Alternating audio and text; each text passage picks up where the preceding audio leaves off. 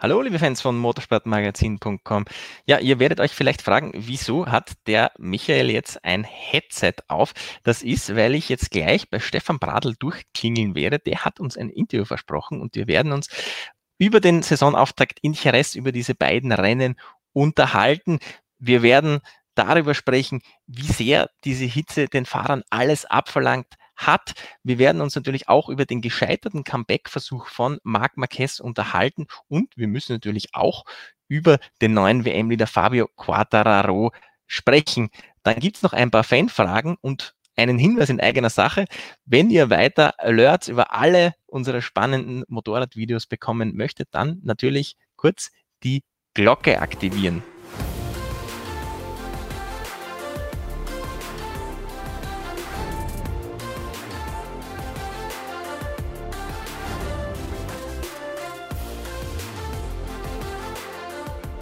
Und da ist der Stefan auch schon äh, frisch gelandet und hoffentlich nicht allzu sehr durchgegrillt aus Jerez. Es war ja wahnsinnig heiß. Es war vielleicht eines der heißesten MotoGP-Rennen aller Zeiten. Wie hast du das, diese Gluthölle von Jerez erlebt?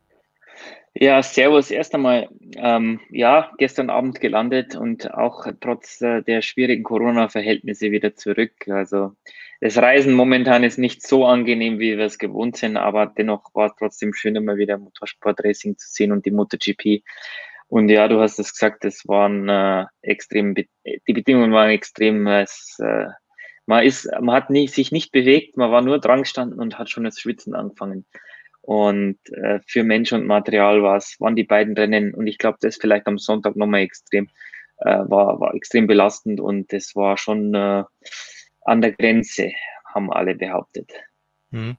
Ähm, du warst ja ganz nahe dran. Also jetzt haben die Fahrer im Nachhinein, Takaaki Nakagami hat heute gepostet, eine riesige Brandblase am Fuß.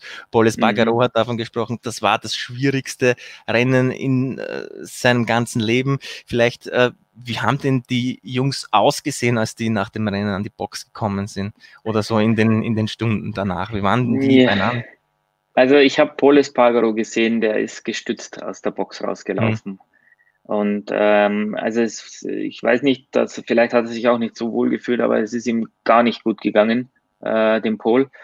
An andere, ich habe auch Alex Marquez gesehen, der war auch ziemlich geschlaucht, aber es ist noch irgendwie so gegangen. Also da hat es natürlich, es liegt natürlich auch daran, wie viel dich dein Motorrad beansprucht, wie viel, wie körperlich du auch fit warst. Also war schon auch sehr, weil, weil es draußen war sehr heiß und dann waren die Klimaanlagen wieder runtergekühlt, also ähnlich wie in Malaysia, aber äh, grundsätzlich äh, war, war die Luft einfach total gestanden, total aufgeheizt und der Asphalt und es waren äh, schon für Fahrer auch, wie gesagt, extreme Bedingungen und ähm, ich glaube sogar wirklich fast ein bisschen too much weil die Luft so heiß war und man hatte auch gesehen, Motorschäden hat es gegeben. Also äh, es ist schon so, dass man das überlegen muss, ob man im Juli nochmal in, in Jerez ein, ein MotoGP-Rennen veranstaltet. Aber was soll man machen? Also es ist natürlich klar, dass das keiner so äh, toll fand, wenn die, wenn die Hitze so extrem ist. Aber auf der anderen Seite hat man einfach sagen müssen, okay, Jerez, die spanische Regierung hat das auch mit Corona-Bedingungen erlaubt und dann hat man natürlich nicht wissen können, dass die Temperaturen so extrem hoch sein werden. Mhm.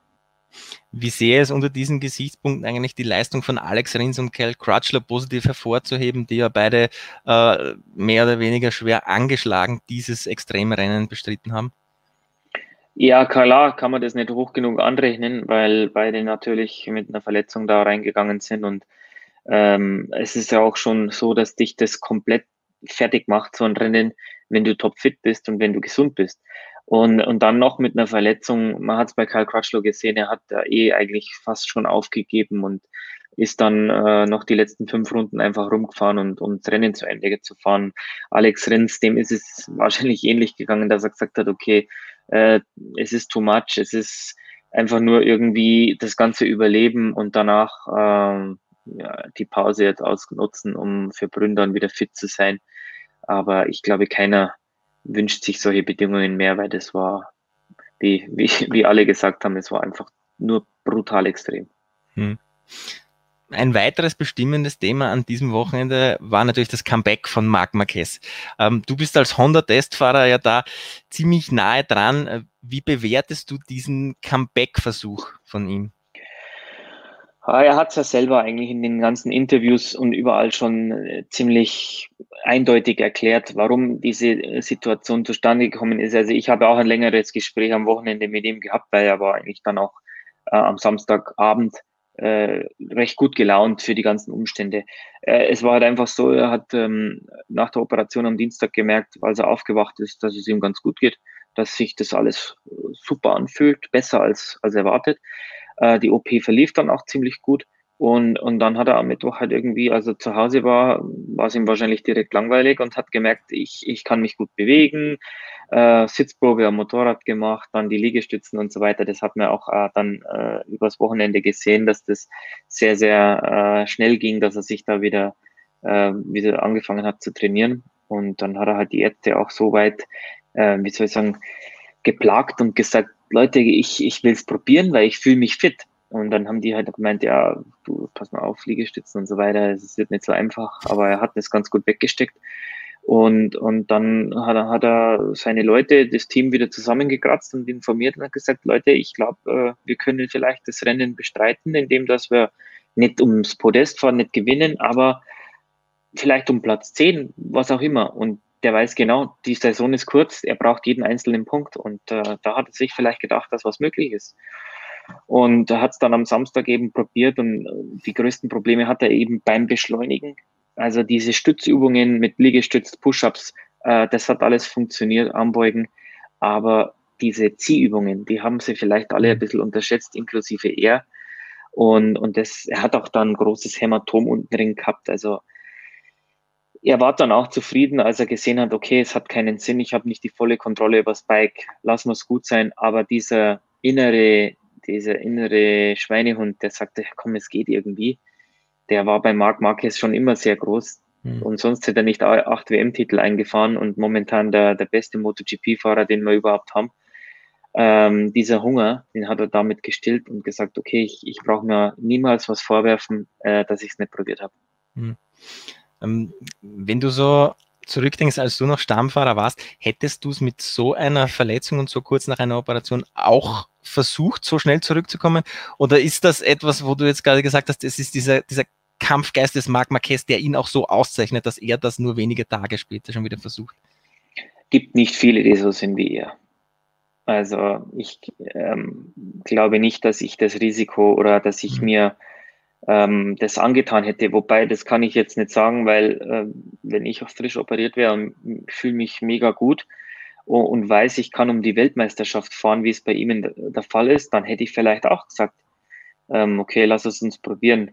Also du weißt selber, der hat äh, ein Umfeld, das ist äh, maßgeschneidert. Das hat er sich selber so zusammengebaut und, und da hat er natürlich auch viele Befürworter und, und die Ärzte und so weiter. Also das sind extrem kurze Wege, ähm, die, die Voraussetzungen, die er hat, um das sowas überhaupt zu machen und um an so eine verrückte Aktion zu denken, das kann auch nicht, das können auch nicht viele, weil äh, dieses Netz, diese hat, diese, diese, diese, ja, dieses Netz, das er an Leuten um sich herum hat, ermöglicht ihm das auch.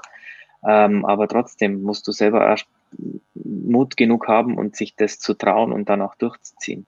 Der ist mhm. nicht vom Motorrad abgestiegen und hat ein schmerzverzerrtes Gesicht gehabt.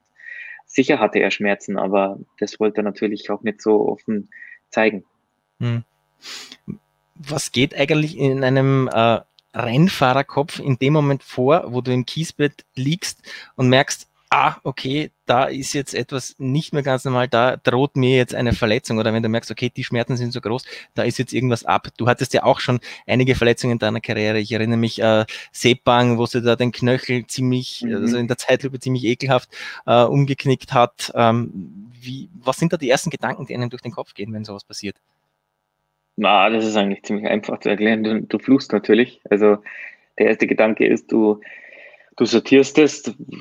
Beim Marquez war es ein extrem heftiger Crash, wo es dich natürlich auch äh, oft durchwürfelt dann und dann gibt es auch so einen Crash, wie jetzt du bei mir gesagt hast in, in Sepang. Das war eigentlich nichts Spektakuläres, aber ich bin da hängen geblieben am Teppich, äh, habe sofort ähm, halt gemerkt, dass, und das, das hast du auch beim Marquez gesehen, sofort der, der, der, der, der, der Blick oder der, die, die Bewegung Richtung Verletzung und dann schaust du nur, ob es das bewegen kann und dann in dem Moment merkst du eh schon, was los ist. Dann mhm.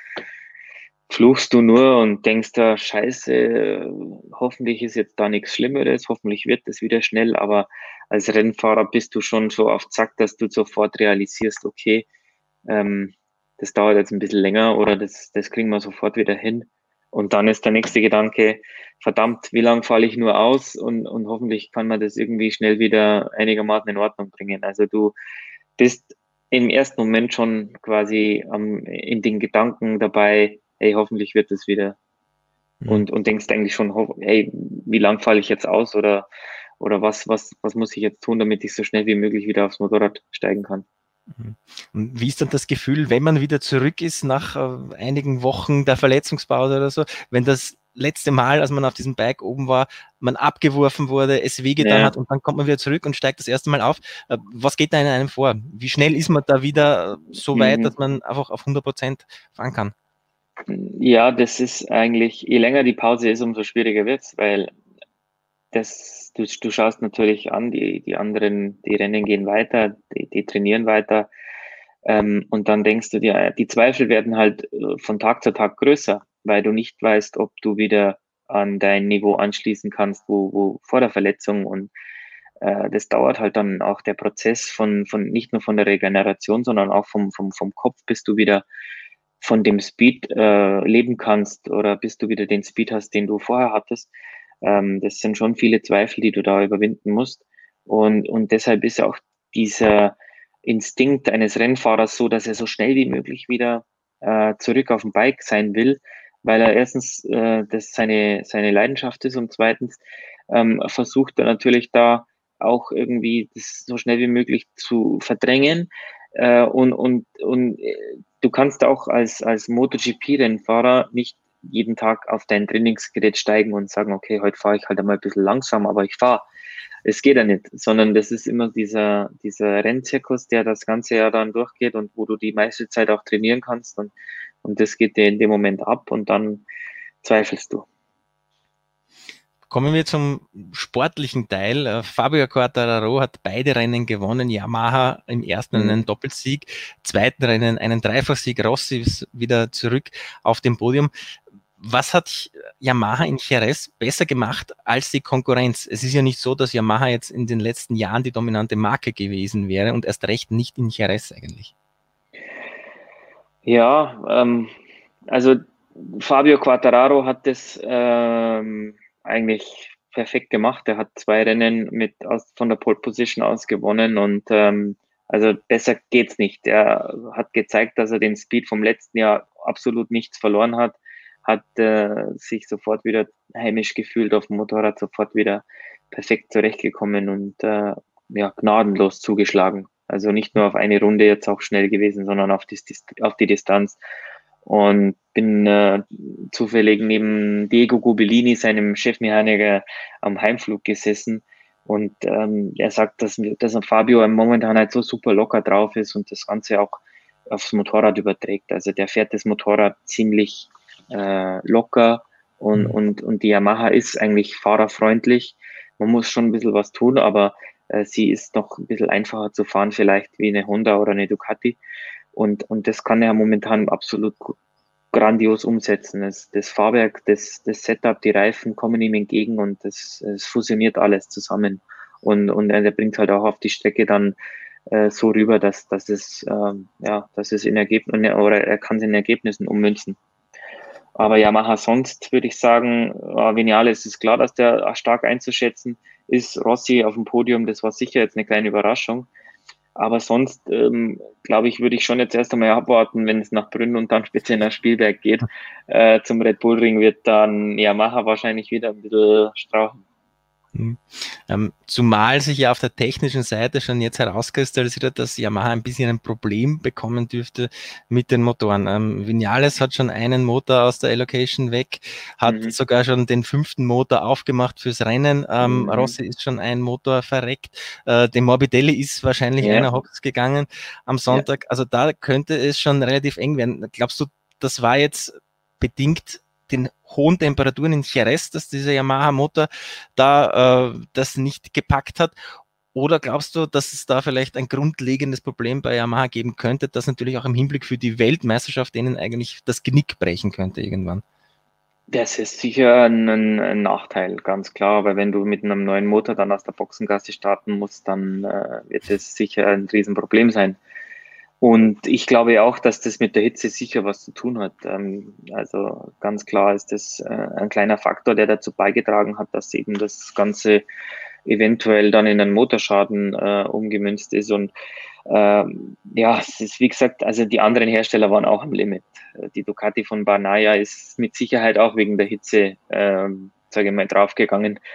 Ähm, und ja, Yamaha weiß man, dass die auch nicht immer den stärksten, die, die, die meiste Power gehabt hat. Äh, in Jerez war das jetzt nicht so entscheidend, weil es wirklich keine langen Geraden gibt. Das, sind, das ist ihnen entgegengekommen. Aber ja, das musst du auch auf, äh, auf die Strecke bringen. Das, das haben sie ganz gut geschafft. Und äh, ja, wie du sagst, wenn am Ende äh, dann ein extra oder ein frischer Motor extra gebraucht wird, dann ist es nicht so gut, wenn du wirklich um die WM fährst. Das könnte dir dann wirklich extrem wehtun. Also vielleicht kriegen sie es jetzt irgendwie hin, dass sie die, die, die Motoren ein bisschen länger fahren können, die Laufzeit ein bisschen erweitern da gibt es schon Möglichkeiten. Also man kann da im freien Training dann sowieso die alten verwenden noch und, und äh, dann für Sonntag die, die neuen Motoren einbauen, aber, aber trotzdem wird es für die Limit sein. Hm. Wie hoch schätzt du generell das Potenzial von Quattararo in dieser Saison ein?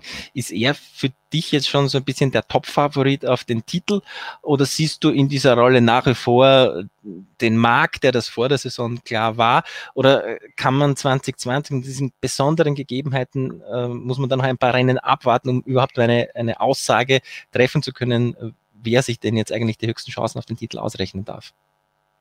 Hm, also erstens ist es ja mal so, wir hoffen, dass wir noch ein paar Rennen sehen. Also ich hoffe auch, dass Brünn stattfindet. Ähm, aber schauen wir mal oder denken wir mal positiv, dass, dass wir mindestens jetzt noch äh, elf Rennen müssten es sein, glaube ich, dass wir die noch alle sehen werden. Okay, und dann ähm, ist definitiv Quattararo jetzt Top-Favorit aus zwei Rennen, 50 Punkte. Also besser geht's nicht. Zweimal auf Pole Position ganz klarer Favorit für einen Titel. Noch dazu bei Marquez noch bei null Punkten steht. Sonst hätte ich gesagt, äh, okay, schauen wir mal. Aber äh, es wird sicher nicht mehr so leicht für ihn, als es jetzt in Jerez gegangen ist. Das hat, wie gesagt, alles zusammenpasst. In, in Brünn werden, äh, werden ein Rossi meiner Meinung nach auch wieder sehr stark sein und auch Ducati ein bisschen weiter vorne sein. Ähm, und dann wird das ganze Geschichte auch für Quattararo nicht mehr so leicht, dass er, dass er da zweimal den Sieg so souverän einfährt. Aber nichtsdestotrotz glaube ich, dass, ähm, ja, dass das immer noch eine, nach wie vor eine spannende MotoGP-Saison wird. Man muss schauen, wie Marquez wieder reinkommt und der wird sicher aufholen wie, wie noch mal was, weil wenn, wenn er fit ist, dann, dann weiß man, dass er Titelfavorit Nummer eins ist. Also das hat man auch gesehen, der, der reine ähm, Speed, den er da wieder im Rennen gezeigt hat in Jerez bei der Aufholjagd, der war enorm. Er fühlt sich äh, unglaublich stark. Ähm, aber jetzt ist aus der Situation, äh, wer hätte das gedacht, gell? Äh, entsteht plötzlich wieder eine ganz neue, eine ganz neue Story und die MotoGP bleibt weiterhin spannend. Ja, genau so ist es. Ähm, welche Fahrer haben dich denn in Jerez positiv überrascht und ähm, welche haben dich so ein bisschen negativ überrascht? Von wem bist du ein bisschen enttäuscht? Also, wenn ich sagen kann, dass Banaya mir unglaublich gut gefallen hat, äh, der, der wäre locker auf Platz zwei gefahren. Und wenn, wenn ihm die Ducati nicht verreckt wäre, also das ist schon definitive Überraschung. Der war auch im ersten Jerez-Rennen war der ähm, sehr stark und hat äh, nochmal einen draufgelegt dann fürs zweite. Ähm, und der hat mich vor allem im Rennen überrascht, dass er diesen Rennspeed dann auch umsetzen konnte. Ähm, Rossi auch eine kleine Überraschung äh, im positiven Sinne, weil ich glaube, es hat sich jeder gefreut, dass er wieder aufs Podium einmal gekommen ist und speziell bei den heißen Bedingungen. Also Alter schützt vor Fitness nicht, würde ich in dem Fall sagen. Und ähm, die negative Enttäuschung, ähm, wie soll ich sagen, ist für mich schon noch bisschen Ducati, die, die war noch ähm, ein bisschen hinter den Erwartungen. Okay, Dovizioso war beim ersten Rennen auf Podium, im zweiten war er extrem unauffällig. Äh, es ist, er ist fast nicht mal im Bild gewesen. ähm, und ist da so sein einsames Rennen gefahren. Und ja, Honda äh, ohne Marc Marquez ist momentan auch nicht so das Gelbe vom Ei. Ähm, auch wenn ich es natürlich so ein bisschen mit der Honda-Brille sehe, ähm, muss da was passieren, weil ähm, sie gut, die haben, sie haben den besten MotoGP-Fahrer, den es momentan gibt, aber äh, die Honda ist nicht einfach zu fahren und das sieht man auch an den Ergebnissen der anderen Honda-Fahrer. Hm. Wie hast du die Arbeit im Paddock an diesem Wochenende empfunden? Es sind ja doch jetzt durch diese ganzen Corona-Regelungen völlig andere Bedingungen mhm. ähm, an der Strecke. Keine Fans. Das sieht ja. schon im Fernsehen sehr seltsam aus. Das muss an der Strecke noch schlimmer sein. Das Paddock halb leer. Ähm, die ja, Teams nicht halb leer, völlig leer. Völlig leer. Ja. Die Teams mit, äh, mit, mit Rumpftruppen dort. Wie war das für dich? Und wie sehr hat sich eure Arbeit als TV-Crew dadurch auch verändert? Weil ihr seid ja auch mit einem kleineren Team mhm. dort als sonst. Also die, die Arbeit als TV-Crew hat sich nicht groß verändert, weil die Arbeit ist die gleiche geblieben, aber man ist halt natürlich ein bisschen verhindert durch die ganze, die, die Maske den ganzen Tag bei der Hitze aufsetzen. Das war äh, grenzwertig. Also es war echt sehr, sehr unangenehm. Und auch diese Face Shields äh, in, in der Startaufstellung äh, war sehr unangenehm. Aber gut, man akzeptiert das alles. Wie gesagt, wir sind froh, dass wir eine MotoGP-Veranstaltung äh, sehen haben dürfen. Ähm, ansonsten muss ich sagen, Fans auch ganz klares Thema, dass es ungewöhnlich war und, und, und auch sehr seltsam, weil normalerweise, weiß selber, Jerez ist, ist, ist ein richtig gut besuchter Grand Prix mit spanischen Fans und Fiesta und tralala und da ist immer was los. Das ist natürlich eine trübe Stimmung gewesen. Aber es gab auch ein paar positive, wie soll ich sagen, man soll sich in Zukunft überlegen, wie viele Leute man ins Fahrerlager lässt. Es war so entspannt wie noch nie. Ähm, die Gästepässe sollten sich in Zukunft verringern, weil es waren so viele unnötige, äh, oder man merkt dann einfach, wie viele unnötige Leute dann auch im Fahrerlager waren.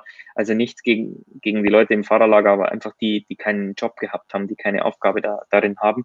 Und, und man hat Fahrer einfach mal getroffen und die sind äh, einfach mal stehen geblieben, zwei Minuten oder fünf Minuten war völlig egal und man hatte mal in, in, in Ruhezeit zu plaudern und äh, sich zu unterhalten und das war schon sehr angenehm. Ähm, also es, es ist keine Frage, es ist nicht schön, so wie es momentan ist, aber diese kleinen Details, die vielleicht äh, für die Zukunft eine Anregung wären, darüber nachzudenken und das zu verbessern, gäbe es sicher das ein oder andere, den einen oder anderen Aspekt, wo man da berücksichtigen könnte.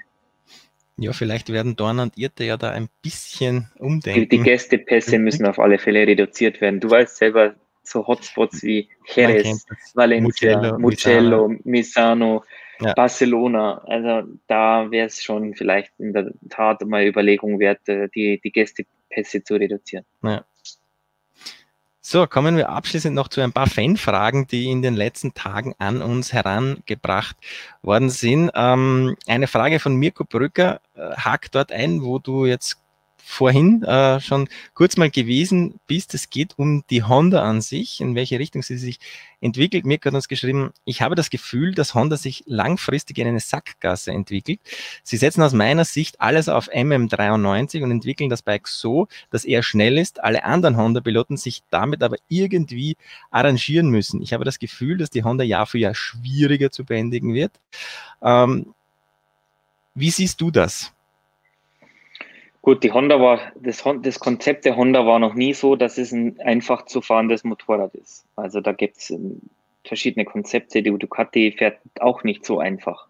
Ähm, aber er hat schon auf einer Seite hin recht. Natürlich verlässt man sich auf den besten, das beste Pferd im Stall, das man hat. Und das ist MM93, gar keine Frage, weil er hätte es auch nicht anders verdient. Er, er fährt Weltmeisterschaften ein. Also muss man schon auf ihn hören. Ähm, auf der anderen Seite ist es auch richtig, dass man sich da nicht ähm, ja zu sehr, wie soll ich sagen, nicht zu sehr darauf verlässt, aber man muss das immer berücksichtigen. Äh, er kann es optimal ausnutzen, aber die anderen strahlen ein bisschen. Und Honda legt da schon auch Wert darauf, die, die, die Meinungen anderer Rennfahrer zu berücksichtigen und da nicht nur eingleisig äh, zu, zu entwickeln, sondern auch versuchen, mehrere Chassis zum Beispiel, mehrere Versionen der Elektronik, Fahrbarkeit und so weiter mehrere Richtungen zu gehen, um, um das Ganze dann auch für, für andere Fahrer ein bisschen mh, mm, einfacher zu machen, sich dann zu entscheiden. Man muss aber auch sagen, momentan ist keiner der Fahrer in der Lage, das ganze Paket so auszunutzen wie ein Marc Marquez. Ähm, Crutchlow, der weiß nicht, was er will, auf den Punkt gebracht. Also er, er fährt, er kopiert das Marquez-Setting und dann geht er wieder in eine ganz andere Richtung. Und das äh, alle halbe Jahr wechselt er. Ähm, Nakagami braucht einfach noch ein bisschen Zeit. Der hat noch nicht so den Speed, dass er sagen kann, hier, ich probiere was aus und, und verlass mich dann oder bleib bei meinem. Also er ist auch noch ein bisschen unentschlossen. Und, und dann haben wir noch den Alex Marquez, der jetzt erst einmal nur lernen muss. Ähm, man weiß, dass er nicht derjenige ist, der ähm, das Talent hat von seinem Bruder und meistens ein bisschen länger braucht. Ähm, und deshalb wird man ihm auf, bei der Entwicklung jetzt noch nicht so wirklich viel vertrauen können, sondern der soll erst einmal lernen äh, und, und sich selber darauf auf das Motorrad einschießen. Aber lange Rede, kurzer Sinn, es ist nicht so einfach, äh, eine, eine Honda zu entwickeln. Ähm, und deshalb ist ja auch der Fahrer des Testfahrers in letzter Zeit auch immer wichtiger geworden, nicht nur bei Honda, sondern auch bei anderen Herstellern. Hm. Ähm, darauf muss ich noch eine Frage nachstellen. Wie sieht denn deine Testarbeit jetzt genau aus? Bist du mhm. einfach nur Fahrer X, der quasi dazu da ist, die technischen Daten einzuholen, das Motorrad schnell zu bewegen und dann wird das alles ausgelesen? Oder kannst du auch aktiv dein Feedback einbringen, mit den Ingenieuren sprechen und deine Einschätzungen über das Motorrad, wo es vielleicht auch zu verbessern wäre, kannst du das auch direkt an Honda herantragen? Oder wirst du auch danach gefragt? Nein, natürlich. Also man arbeitet da in, in sämtlicher Hinsicht zusammen und es ist natürlich entwickeln ja Honda und Japan in Japan die Details und die bringen sie an die Rennstrecke, aber es wird schon viel auf, auf das gehört, was ich, was ich dazu sage. Und auch die Daten natürlich. Also das ist sowieso klar, dass die aus, ausgewertet werden und dann äh, dort ähm, die, die Richtung geben, wie die Weiterentwicklung läuft. Ähm, aber es ist ganz gut, weil ich vom von den Körperproportionen ähnlich bin wie Marc und, und wir da auch vom Fahrstil her uns ein bisschen ähneln. Also das ist schon einmal ein gutes Zeichen, aber keine Frage, ich habe nicht das Talent und ich habe auch nicht diesen, äh, wie soll ich sagen, nicht dieses äh, Fahrkönnen eines Marc Marquez, aber es das ganz so langsam auf dem Planeten. Das hat, das hat ganz genau, das hat niemand. Aber ich, ich bin auch nicht so weit weg davon und deshalb ist es ganz hilfreich für, für Honda und hilft es dann auch äh, ein bisschen die Richtung vom Markt zu vereinfachen. Aber man darf auch nicht vergessen, wie gesagt, dass die, die anderen Fahrer mit, damit zu tun haben und uns aktuell mit Corona hilft uns das natürlich auch nicht bei der Testarbeit. Also erst Ende August ist der nächste Test bei uns in Misano angesetzt. Und äh, wir sind durch die Corona-Pandemie jetzt auch extrem ausgebremst worden, was äh, die Testarbeit betrifft. Mhm. Weil die Japaner momentan nicht nach Europa dürfen, wir Europa nicht nach Japan dürfen. Also sind wir da ein bisschen im Nachteil im Vergleich zu Ducati jetzt, die, die einfach mal schnell nach, äh, nach, nach Misano oder was gehen können und da ihr Testerprogramm abliefern. Also das sind die japanischen Hersteller ein bisschen vielleicht im Nachteil, aber ähm, so ist die aktuelle Lage einfach. Chris Schneider würde gerne von dir wissen, was traust du Paul Espargaro im nächsten Jahr auf dieser Honda zu? Er kennt sich ja jetzt mit, ähm, ich sage mal, schwierig zu fahrenden Motorrädern aus, hat dieses KTM-Projekt mhm. von Beginn an mitentwickelt. Da war ja auch irrsinnig viel Arbeit äh, zu leisten am Anfang. Was traust du ihm zu? Vom Fahrstil her, passt er zu der Honda? Ja, also Honda hat das auch mit Bedacht dann auch getan und äh, dann die, die Anfrage von Paul wahrscheinlich, so wie es geheißen oder so wie es heißt, auch intensiv verfolgt, weil äh, Pol vom Fahrstil her wirklich, glaube ich, auf der Honda auch schlagkräftig sein wird und da gut unterwegs ist. Man sieht den Körpereinsatz, den er bringt auf dem Motorrad. Man, man sieht die Fahrweise, die er hat, die ist schon aggressiv und das, das kommt vielleicht der Honda auch zu entgegen. Und da glaubt man äh, momentan schon, da, da, ja, glaubt man schon daran, dass der Pol auf der Honda konkurrenzfähig sein wird. Uh, und uh, man hofft natürlich, dass der aufs Podium fahren kann damit. Äh, das ist nämlich das Ziel der ganzen. Ähm, ob er einen Marc Marquez äh, gefährlich werden kann, das wird sich rausstellen. Aber wir haben ja gerade selber, oder du sagst ja auch, momentan ist der Marc einfach der Beste.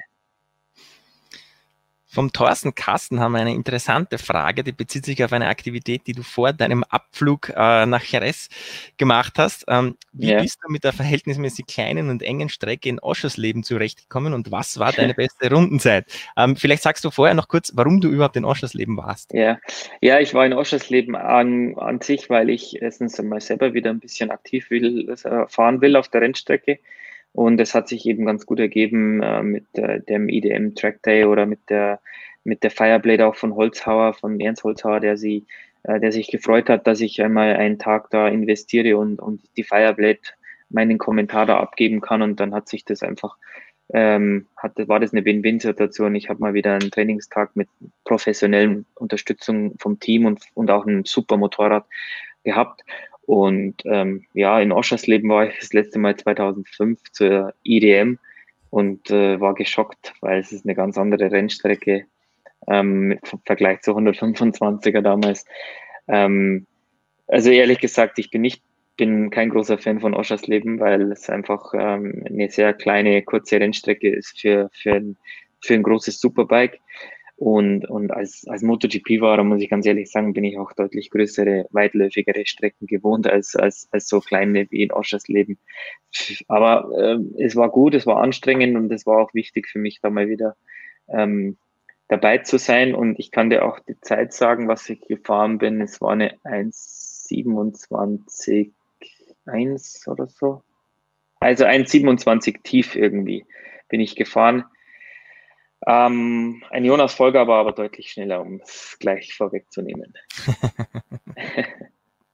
ja, vielleicht ist aber auch ähm, das Yamaha Superbike eine Spur besser als das Honda Superbike. Ja, das, das ist vielleicht äh, richtig, das ist vielleicht richtig, genau, weil das ja, Honda Superbike äh, in der Spezifikation von der deutschen Meisterschaft steckt da wirklich noch in den Kinderschuhen. Und ich habe selber auch ein bisschen wieder gebraucht, bis ich äh, mhm. in die Spur gefunden habe, bis ich Oschers Leben wieder neu kennengelernt habe. Und der Jonas kennt das Motorrad schon aus dem FF und war auch jetzt schon das dritte Mal in Oschers Leben testen. Also alles gut. Und ähm, ich wünsche dem Jonas hoffentlich alles Gute, dass er die erst einmal die EDM gewinnt. Ich glaube, das muss er machen und dann vielleicht bei den einzelnen Einsätzen in der Superbike WM da Fuß fassen kann. Das hoffen wir alle, ja. Nächste Fanfrage, der Paul Werkmeister würde gerne wissen, jetzt kramen wir ein bisschen in deiner Vergangenheit.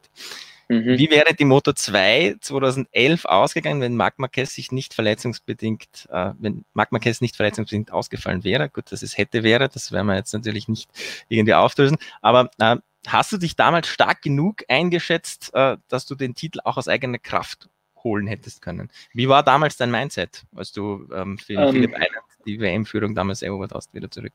von ihm? Ja, also jeder weiß natürlich, dass ich eine, eine Bomben ersten Saisonhälfte gehabt hat, äh, hatte mit viele Pole Position und, und dann auch reinigen Rennsiegen und, und, und hat dann auch gemerkt, dass der Marc Marquez dann immer stärker wurde Mitte der Saison. Es glaube ich ging am Sachsenring los, wo er dann eine mega zweite Saisonhälfte gestartet hat und ähm, fangst du natürlich, oder ich in dem Fall, habe dann angefangen nachzudenken und das war halt einfach dann der Knackpunkt. Also vom rein vom Speed her.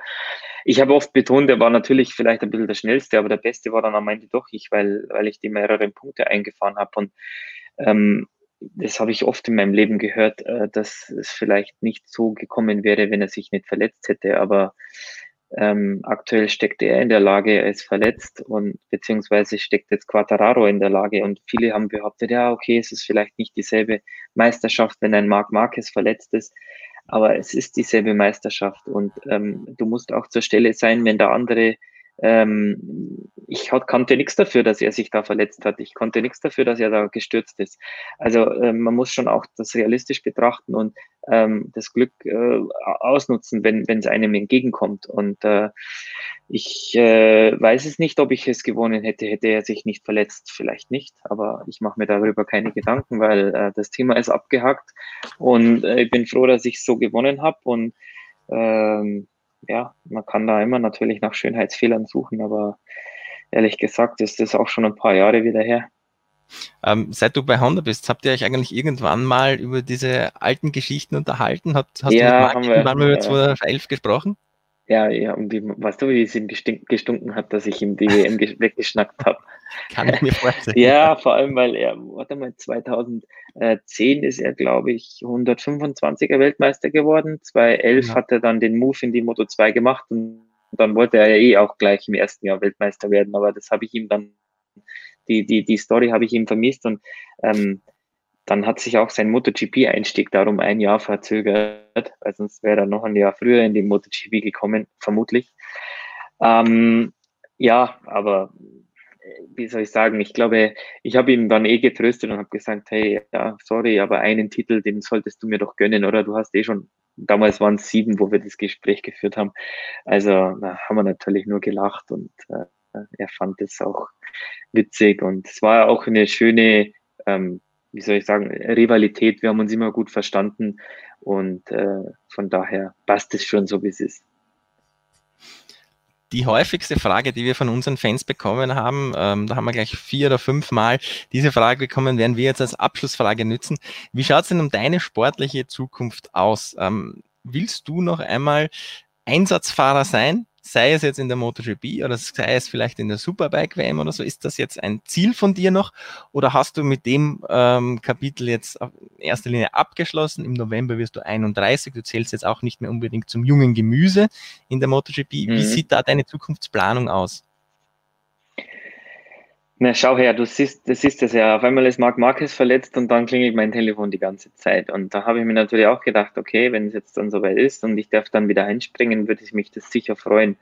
Ähm, das Problem ist, ähm, jeder stellt die Frage, aber die ist, die ist nicht so einfach zu beantworten, weil ehrlich gesagt könnte ich mir es locker vorstellen, wieder in die MotoGP als Stammfahrer zurückzukehren. Das würde mir auch riesig freuen und Spaß machen und jetzt mit der Erfahrung und wie du sagst, mit dem Alter äh, geht man an die Sache vielleicht auch ein bisschen anders ran, ein bisschen lockerer und, und, und äh, anders vorbereitet.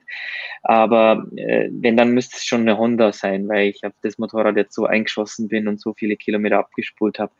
Ähm, und da wird sich jetzt schwierig ein Angebot für mich auftun. Also ich glaube nicht, dass ich mal nochmal in der MotoGP als Stammfahrer eingesetzt werden würde.